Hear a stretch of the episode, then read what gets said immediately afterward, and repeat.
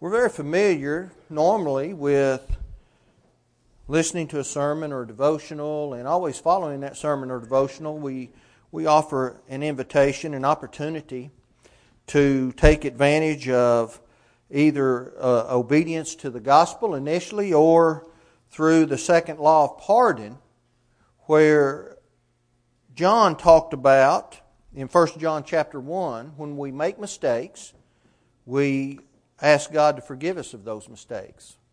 Brother Carl has uh, come forward tonight and he wants to take advantage of uh, the Lord's invitation, which is extended at all times, not just at the end of a sermon or anything like that. But he makes the statement, and, and, and he said to me that he has had opportunities to do good things, and he has not taken advantage of those opportunities. And Carl quoted a passage to me, like he can do, and uh, made that statement that James said that. To him that knoweth to do good, doeth it not, to him it is sin. And so he doesn't want that. He wants to do better. And we appreciate so much Carl, and we appreciate Cindy and, and the good heart that each of them have. And let's go to God in prayer on, on our brother's behalf. Our most holy Father, we are so thankful for your grace and your mercy. We're thankful for the privilege of prayer that we have to come before Thee and, and uh, offer our petitions and ask for those things that we need in this life, both spiritually and physically. Father, at this time we ask Thy blessings upon our brother Carl. We ask that those things that uh, he is allowed to come in between him and Thee, that, that you might remove those as he has repented of those and, and forgive him of that. We're thankful for him. We love him. We know that he uh, has a has a wonderful heart that he wants to do good, and we pray that that would bless him as he continues on in his life, as he works for thee, and as he helps to bless this congregation. This we ask in the name of Jesus Christ. Amen. Open your Bibles to 2 Timothy chapter 4. We're going to notice in just a few moments the first four verses of that uh, chapter, that book. Paul's letter to, uh, to Timothy, the last letter that uh, he wrote or that he uh, uh, dictated or whatever the case may have been, he, he being the author, the earthly scribe of that letter. We're going to notice that in just a few moments. But before we get to that, let's ask a question. If someone were to come up to you on the street and ask you, what is the most popular book that has ever been written? What book has sold the most copies in the world? Someone might mention, I was not aware of this, but, but maybe someone in, uh, political, in the political science arena or uh, in some form of the literary circles. They might say uh, Mao Zedong.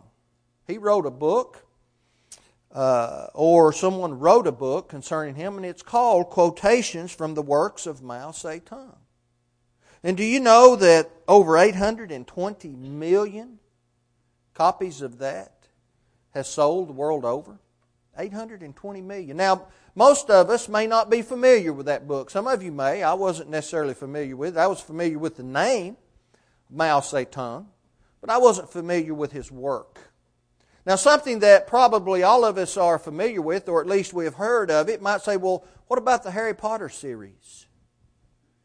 Harry Potter has sold over 400 million copies. Now, that's not as much as quotations from Mao Zedong, but that's quite a few copies of a book, isn't it? 400 million. But those aren't the most popular books that have been sold. They're nowhere near the uh, number of copies sold of the Bible. The Bible has sold almost five times as many copies as the quotations from Mao Zedong. The Bible, just in the last 50 years, has sold almost five times as many as that book. And in fact, 3.9 billion copies of the Bible have been sold just in the last 50 years. So I think it would be a fair assessment to say I think the Bible is probably the most popular book to ever sell. Now, at the same time, we, we're thinking of the Bible being a popular book. I don't think that we would be wrong in saying it may be the most hated book that has ever sold at the same time. Someone says, well, why? How could that be? Well, when you look around at, at the uh, demographics of the world, and you have about 500 million pure atheists, or those who claim to be pure atheists, in, in the world, and that's not a huge number, about 7% of the population. 500 million pure atheists, or so they claim, that's, that's a lot of people. And then you look at the 1 billion or so followers of Islam in the world, that's a lot of people. And then you look at the other various kinds of religions in the world that do not hold the Bible up as their code. And so they may not appreciate the teachings taught in the Bible. So I think that if we were to say the Bible is a hated book, I think that would be a fair assumption as well. But why? Why is the Bible a hated book? When we look at what the Bible has in it, I think that we could see some kind of a problem there, right? Notice what Jesus said. He said, and this is the condemnation, John 3, beginning with verse 19, that light is come into the world, and men loved darkness rather than light, because their deeds were evil. For everyone that doeth evil hateth the light, neither cometh to the light, lest his deeds should be reproved. But he that doeth truth cometh to the light, that his deeds may be manifest, that they are wrought in God. And Paul made a warning in his letter to the Corinthians, the second letter that he penned, the one that we have as his second letter. He said, But if our gospel be hid, 2 Corinthians 4, beginning with verse 3, but if our gospel be hid, it is hid to them that are lost, in whom the God of this world hath blinded the minds of them which believe not lest the light of the glorious gospel of Christ, who is the image of God, should shine unto them. I think it ought to be a concern to us, and I know it is, that the very book that was delivered so the world could gain salvation is a hated book by many in the world who disagree with it, who don't want to hear it, who aren't interested. Paul, in his defense of the gospel, saying, For I'm not ashamed of the gospel, Romans 1, beginning with verse 16. I'm not ashamed of the gospel, for it is the power of God unto salvation. Uh, to all, or to everyone that believeth, to the Jew first, and also to the Greek. He says, For therein is the righteousness of God revealed from faith to faith. As it is written, the just shall live by faith. Though it concerns us, we understand the, the Word of God is, is hated. The Word of God is respected in its truest form by a very small minority of people in the world. Even those who claim a love for God and claim a, a fellowship with Him, who do things contrary to what the Bible says, they don't really have a love for God's Word because they have in some ways changed it to fit what they like. King Ahab told Jehoshaphat, 2 Chronicles 18, verse 7, he said, There is yet one man by whom we may inquire of the Lord. But I hate him, for he never prophesied good unto me, but always evil. The same is Micaiah, the son of Imlah. Though it does again concern us, we understand the Bible has been hated and ignored from almost the very beginning of time, and we see a perfect example in King Ahab here. So why was it that King Ahab hated Micaiah because he spoke the Word of God. Jeremiah was very familiar with that same attitude. Jeremiah 5.31, he said that the prophets prophesy falsely and the priests bear rule by their means and my people love to have it so. We remember Balak, Numbers 22. He wanted Balaam to to curse the children of Israel. And, and Balaam, though he wasn't a faithful prophet of God, he still was a prophet. He said, I can't do that. I can only speak what God tells me to speak. Balak did not appreciate that. He didn't like that. Then, of course, we remember Paul asking the Galatians, Am I now your enemy because I tell you the truth? Galatians 4.16. So it's clear that the Word of God is hated by those who refuse to obey it, but why? Why do they hate it? I think there are a lot of answers to that question. There are a lot of reasons that it is hated. Now let's notice what Paul said in 2 Timothy 4, beginning with verse 1. He tells the preacher, Timothy, I charge you therefore before God and the Lord Jesus Christ, who shall judge the quick and the dead at his appearing and his kingdom.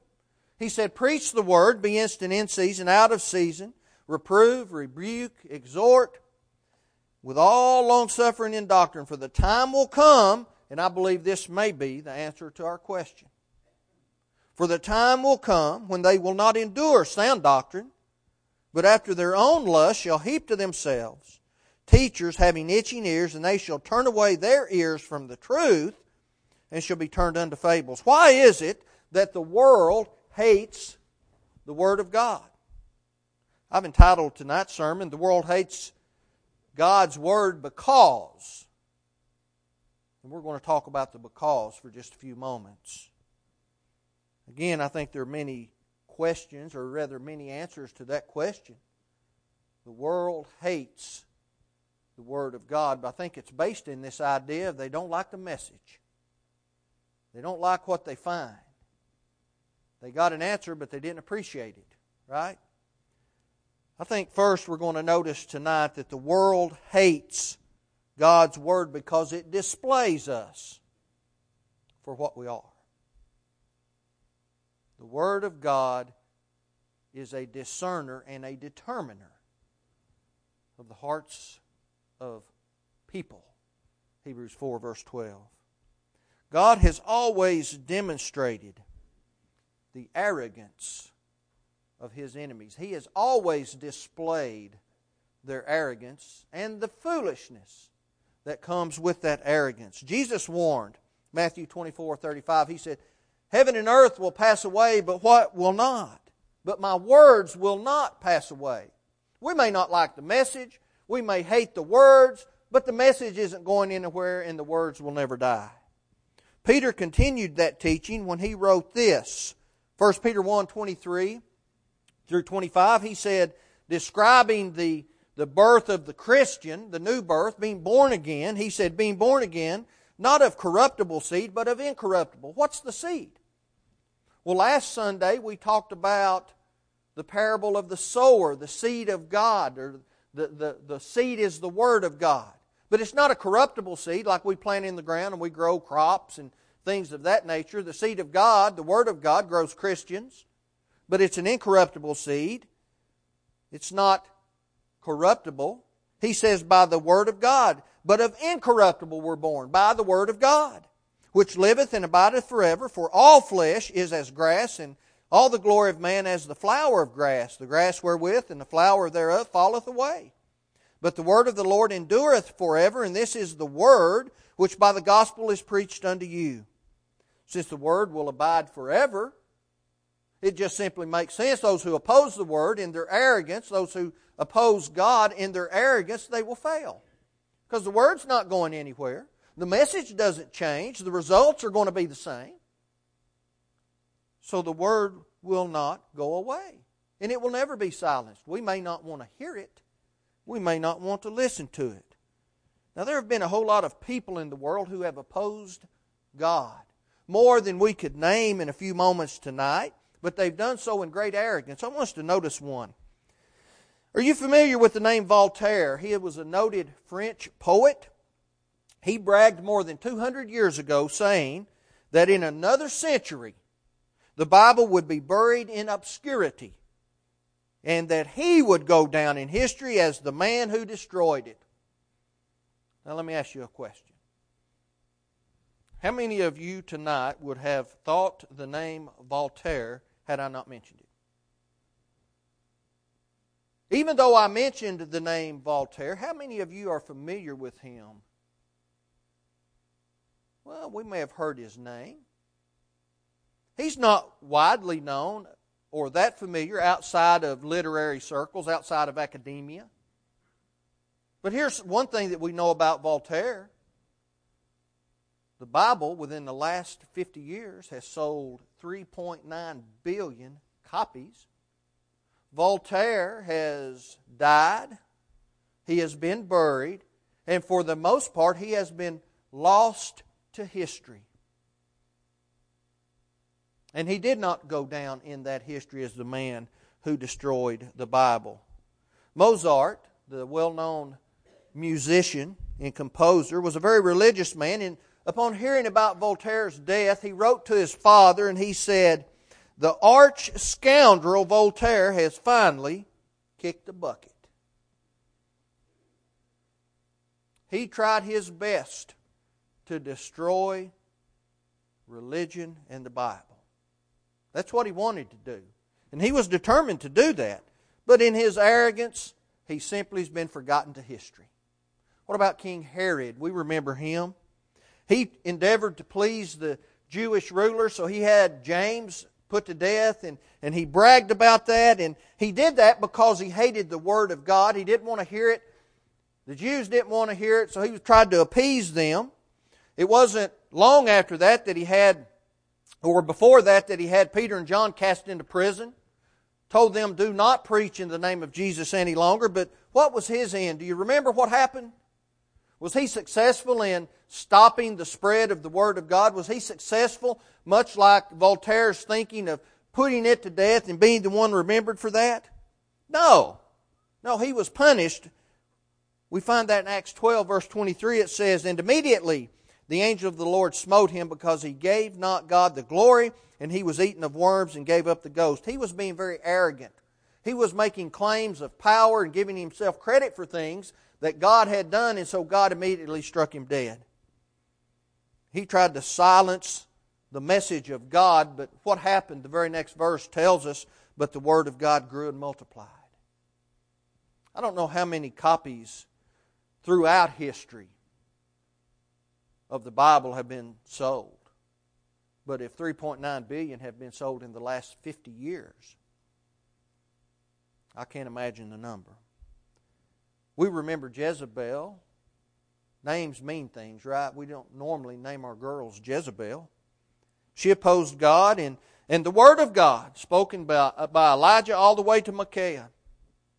You remember what happened to her? She was determined to destroy the religion of God. In fact, she got her husband Ahab to become an idolater and make it very uh, chic and, and the thing to do in that time to be worshippers of idols. We remember what happened to her. She was destroyed. She was thrown out of a tower window. Her carcass was eaten by dogs. There was nothing left but her hands, and the word continued to be preached. 2 Kings 9. She had no effect on it whatsoever. The Bible is hated because it displays the arrogance of people who oppose it. It displays who we are. People hate the Bible. The world hates the Bible because it displays sin accurately. It doesn't beat around the bush. It doesn't try to make us feel better about ourselves. We read earlier how some men loved darkness as opposed to light, so they didn't want the Word coming in, and when the Word did present Himself in the form of Jesus Christ, John chapter 1, they didn't like it. They tried to hide from it. They didn't want it to shine upon them, but that's the purpose of the gospel, isn't it?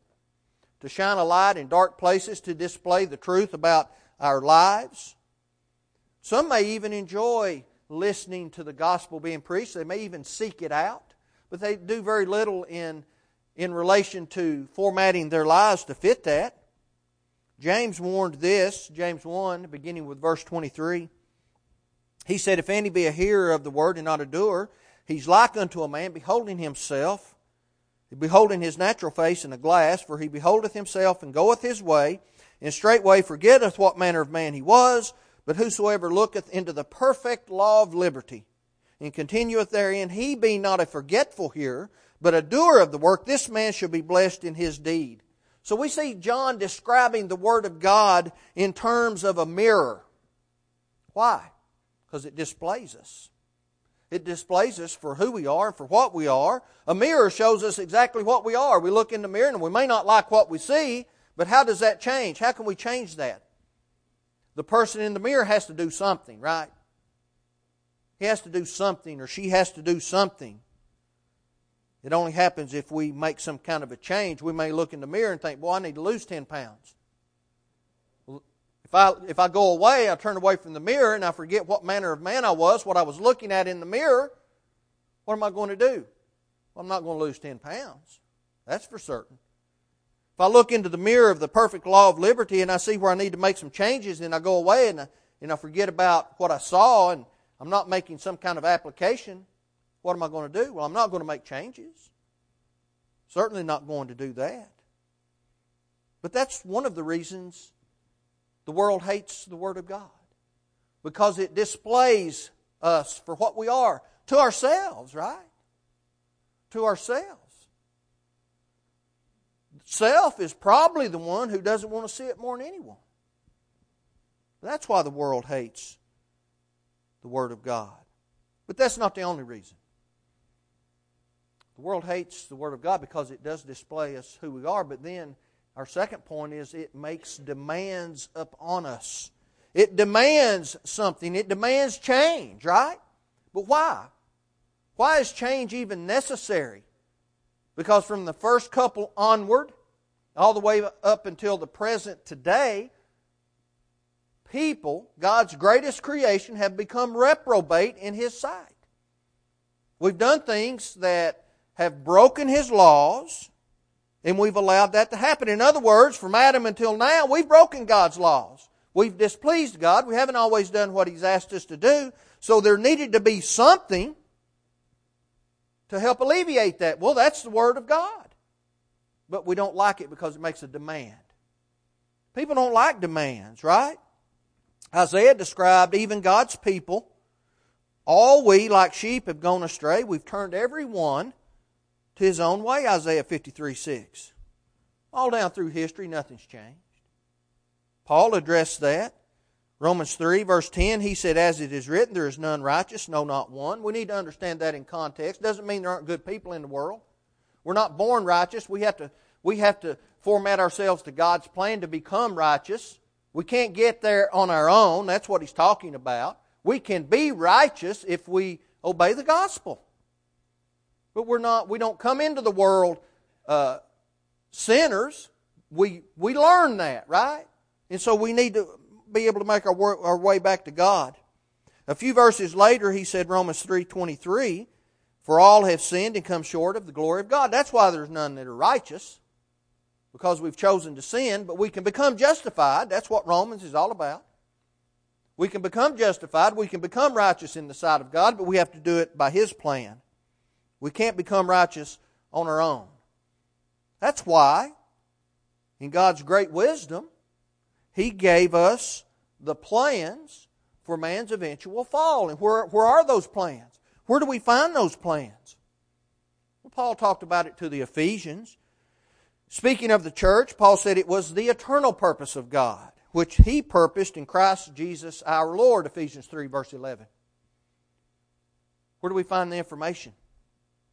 Well, we have to find it in God's Word. That's where it all began, that's where it all started. He demonstrated that to us. He told us it was His eternal purpose through His Word that He would send Jesus into the world and the church would be established through His sacrifice.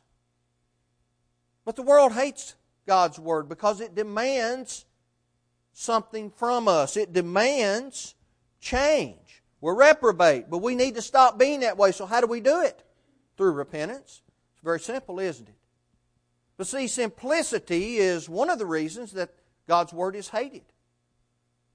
People like to rearrange the words, or they like to use semantical arguments, or they like to change this a little bit or change that a little bit and fit something, when in essence all we have to do is repent have to do what God's asked us to do. People all down through history have gone in the wrong direction by choice, living in sin, serving Satan, wanting to please self instead of God. That's, that's the same story, just a different day, beginning 6,000 years ago with Adam. And that's why Jesus very plainly said, again, it demands something. He's very plain in the statements that we find. Luke 13, 3, I tell you, nay, but except you repent, you shall all likewise perish. And we have to keep in mind, he didn't intend just for those who were listening at that point. to repent. It's universal, right? How do we know it's universal? There has to be some kind of evidence for that. And Paul made that statement on Mars Hill, Acts 17, verse 30. During the times of this ignorance, God truly overlooked, but, but now commands all men everywhere to repent. See, up until the point Christ came into the world, and that's what he was talking about, he was talking about the one God of heaven and the things necessary to bring about our justification in his sight. Up until that point, that Christ became a part of history, uh, there was no way to have sin removed. All they could do was offer a sacrifice and push it ahead for a year.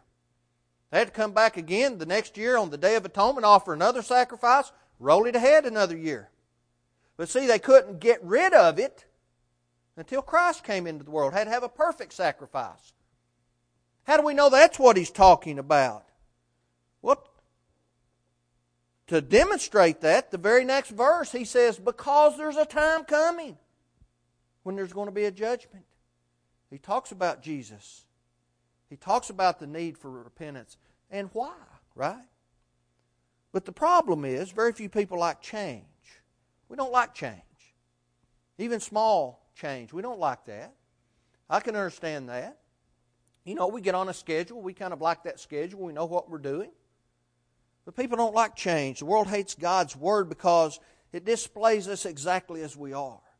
It makes demands on us, and we think it's too harsh. We don't like to be have anything demanded of us, but I think maybe more than anything, the world hates God's Word because it clearly declares to us two eternal possibilities for the individual, period. There are two options. Very, very straightforward. They're very clear about that. First of all, it makes a declaration concerning our salvation. It makes a declaration concerning our salvation. Have you noticed as we study through the Bible and we look through each dispensation, we may start in Genesis and we, we go all the way to the Exodus. And that covers about a period, 2,500 years, I believe. Patriarchal period. Okay? Uh, just in about two books. Well, then you have about a 1,500 year period of the Jewish law all the way up until Christ died on the cross. And then now, for the last 2,000 years, since Christ was resurrected, we've been in the Christian dispensation. So during the patriarchal law, during the Mosaic law, during the Christian law, have you noticed as you study the Bible, and I know you have, at no point does God ever ask us for our opinion. At no point does He ask us for our help in determining the proper way to stand justified in His sight. He doesn't care what we believe about it or what we think about it. He simply has declared to us if you want salvation, this is how you get it. But isn't that good? Isn't it good that we don't have to worry? We don't have to be concerned. We don't have to, to, to ponder whether or not I've done what I need to do. He simply tells us what we need to do, right? And all we have to do is to do that. We have to be obedient. Notice the question Jesus asked, Luke 6 46. He said, Why do you call me Lord, Lord, and do not the things which I say? That says a lot in that one statement. What does that indicate in that statement? Well, they're recognizing Him as Lord. With their mouths, they say, Well, we believe you're the Son of God. We believe you're the Messiah. We see all the signs and we read the prophecies and we understand that. And He says, Well, why don't you do what I say? They don't like change. They didn't want to give up their power. They don't like anyone demanding something from them. They thought he was narrow minded. They thought that, that his way was, was too harsh, it was too restrictive. But doesn't that go back to our first point? The display of arrogance on the part of people? Who are we to tell God, well, your plan is too restrictive? It's not inclusive enough. You're not allowing homosexuals and murderers and, and drunkards, and the list goes on and on. Shouldn't they have an opportunity to go to heaven? Yes, they should. But the Word of God demands change. I don't like it because of that. It declares if you want to be saved, this is how you do it. We had the perfect example of that this morning faith in God, repentance, confessing that He is the Son of God, immersion in water so sins could be washed away, removed. And, and then Paul said, Romans 6, 3 and 4, you come up out of that water, you're, you're now a new creature. Isn't that a wonderful feeling? That burden removed. I don't have to wonder, am I doing the right thing? I know I'm doing the right thing because that's what he said. He's very clear when he declares the steps of salvation. The world hates that. The world hates that. You know, today's psychologists tell us that we need to suggest to people things and then lead them in such a way that when they come to that understanding, they feel like they got there on their own and no one made a demand of them or told them what to do. Here's the problem with that.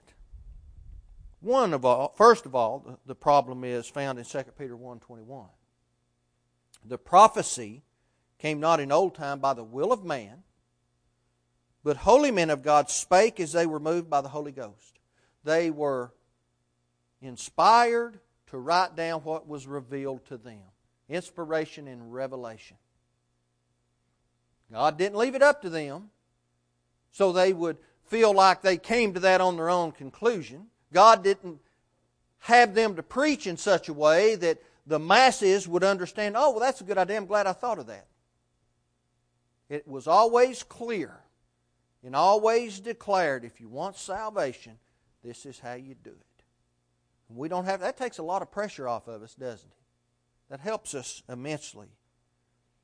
In addition to that, God doesn't listen to psychologists. God's not interested in our opinions. But even more so, what aspect of life is void of demands being placed upon us and expectations as individuals by other people? What aspect of our lives do not hold those things? No aspect. Especially when it comes to our salvation. God doesn't listen to psychologists. We have to understand the Bible is a very demanding book. It's very clear in its declarations of what we need to do in order to access eternal salvation. Notice what Jesus warned, John 8 24. I said therefore unto you that ye shall die in your sins, for if you believe not that I am He, ye shall die in your sins. Our Lord did not intend for us to make a mental assent that I believe He lived in this world. He's a part of history. I even believe He is the Son of God, deity. He's gone back to heaven. As Acts 1 states, He's sitting at the right hand of the Father. He's ruling over His kingdom. He is, he is from eternity. Wasn't a created being just because He had a a beginning time, a beginning uh, point in time, physically speaking. He has always existed in the form of the Word who became Jesus. But there's something else that we have to have to understand. It isn't just that belief. What does it mean to believe? That I believe enough to do what He asked me to, right? Why do you call me Lord, Lord, and you don't do what I've asked you to do? The Word of God is hated because it declares the truth about salvation and how we gain it. The world doesn't like that. But it also declares what the sentence for disobedience is, and now the world gets really upset. Talk about narrow minded, hateful, not loving. But I want us to notice something. Christ wasn't vague. He wasn't vague in his statements regarding the last day, regarding judgment. John 12, beginning with verse 48. He said, He that rejecteth me and receiveth not my words hath one that judgeth him. The word that I have spoken, the same shall judge him in the last day. For I have not spoken of myself, but the Father which sent me, he gave me a commandment, what I should say and what I should speak. And I know that his commandment is life everlasting. Whatsoever I speak, therefore, even as the Father said unto me, so I speak. Who was it that told Jesus what to speak? The Father. The Father demanded something from him. He demanded that he be faithful, that he go to the cross. Did Jesus want to walk to the cross? Was he looking forward to that? We read it in the, in the gospel account, we read in the, the writer of Hebrews letter. He didn't want to do that. In fact, he said, Is there any other way?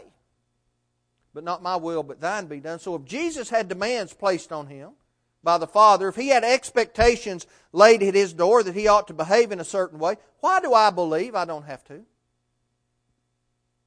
Why does the world believe that no one has to be held to any kind of a standard because there is no standard? There is a standard. And it's God's standard. I don't know of anyone that likes the idea of being judged, right? But that's exactly what's going to happen. Probably one of the most well known verses in the Bible. People can quote it, they can't tell you where it is. Judge not that you be not judged. You know, the thing about that, just a few verses on past that statement, Christ said you have to make a righteous judgment. There's not a one of us that do not make judgments every single day. We make a judgment as to whether uh, any kind of a choice we make. But we have to make righteous judgment. No one likes the idea of being judged, but that's going to happen, and we're going to have a sentence placed upon the ones who have been disobedient. We'll have salvation given as a gift to those who have been obedient. The writer of Hebrews said, And as it is appointed unto men to die once, but after this the judgment, Hebrews 9 27. The judgment is certain. And do you know that the judgment is one of the more prevalent topics spoken of in the Bible? Again, earlier we read about Paul stating God's demand, Acts 17, verse 30, on why he has commanded all men everywhere to repent. And he goes on to tell why right after that. The very next verse, because he has appointed a day on which he will judge the world in righteousness by the man whom he has ordained. He has given assurance of this to all by raising him from the dead. How do we know that we're going to stand in judgment? Because Christ came out of the grave. Christ came out of the grave, and now I know I'll stand in judgment. That's why Solomon said, Ecclesiastes 12, beginning with verse 13, Let us hear the conclusion of the whole matter. Fear God and keep his commandments, for this is the whole of man. God shall bring every work into judgment with every secret thing, whether it be good or whether it be evil. If one were asked, How certain is your death? I think that everyone would say, Well, 100%. At some point. You know, I think maybe the better answer is it's just as certain as the judgment when we think of death, we better be thinking about heaven and hell. Why? Because God's Word is very plain about that. And that's one reason the world hates God's Word because of its declaration concerning salvation and damnation. There's going to be salvation for those who are obedient, there'll be a sentence passed for those who are disobedient. The good news is we do not have to be concerned about how many people in the world obey the gospel as it relates to my personal salvation. Oh, we need to be concerned that people obey the gospel. But can I obey the gospel? Can I be faithful whether anyone else does or not? Well, sure. Absolutely. It doesn't matter if the world hates God's word because it displays us for who we are, because it makes a demand for us, because it declares something very straightforward and very specific. People don't like that. And we want to share it with others, but, but we want to be saved, and I can do that whether anyone else does it or not. We don't say that in an unloving way. We want everyone to obey the gospel, but we have to look at ourselves and we have to say, Am I willing to do that? Am I willing to live that way? Do I embrace the Word of God? Do I love it? Whether anyone else does or not. Well, we need to, of course, say yes to that. If you have never obeyed the gospel, we always have an opportunity to do that if we're alive. We need to be able to explain that to people. Peter made the statement for us to always be, uh, uh, be able to give an answer for the hope that lives in us. Someone says, well, well, how do you know you're saved? Well, I know I'm saved because I've done what the Word of God says, and it says to do this. Then we talk about faith. Then we talk about repentance. Then we talk about confession that Jesus is the Son of God. Then we talk about baptism. Then we talk about faithful living. Someone says, well, don't we all make mistakes? Absolutely. God made plans for that as well, called the second law of pardon. Those who have obeyed and have become New Testament Christians, they can repent of sins committed in their lives, confess those publicly or privately, whatever the case may be, depending on the sin, how it was carried out, asking God to forgive him or her, and God will do it. And how do I know that? Because that's what the Bible teaches 1 John 1, James chapter 5. And that's what we do. And God loves us for it. If you stand in need to answer this invitation at this moment, let that be known as we stand and as we sing.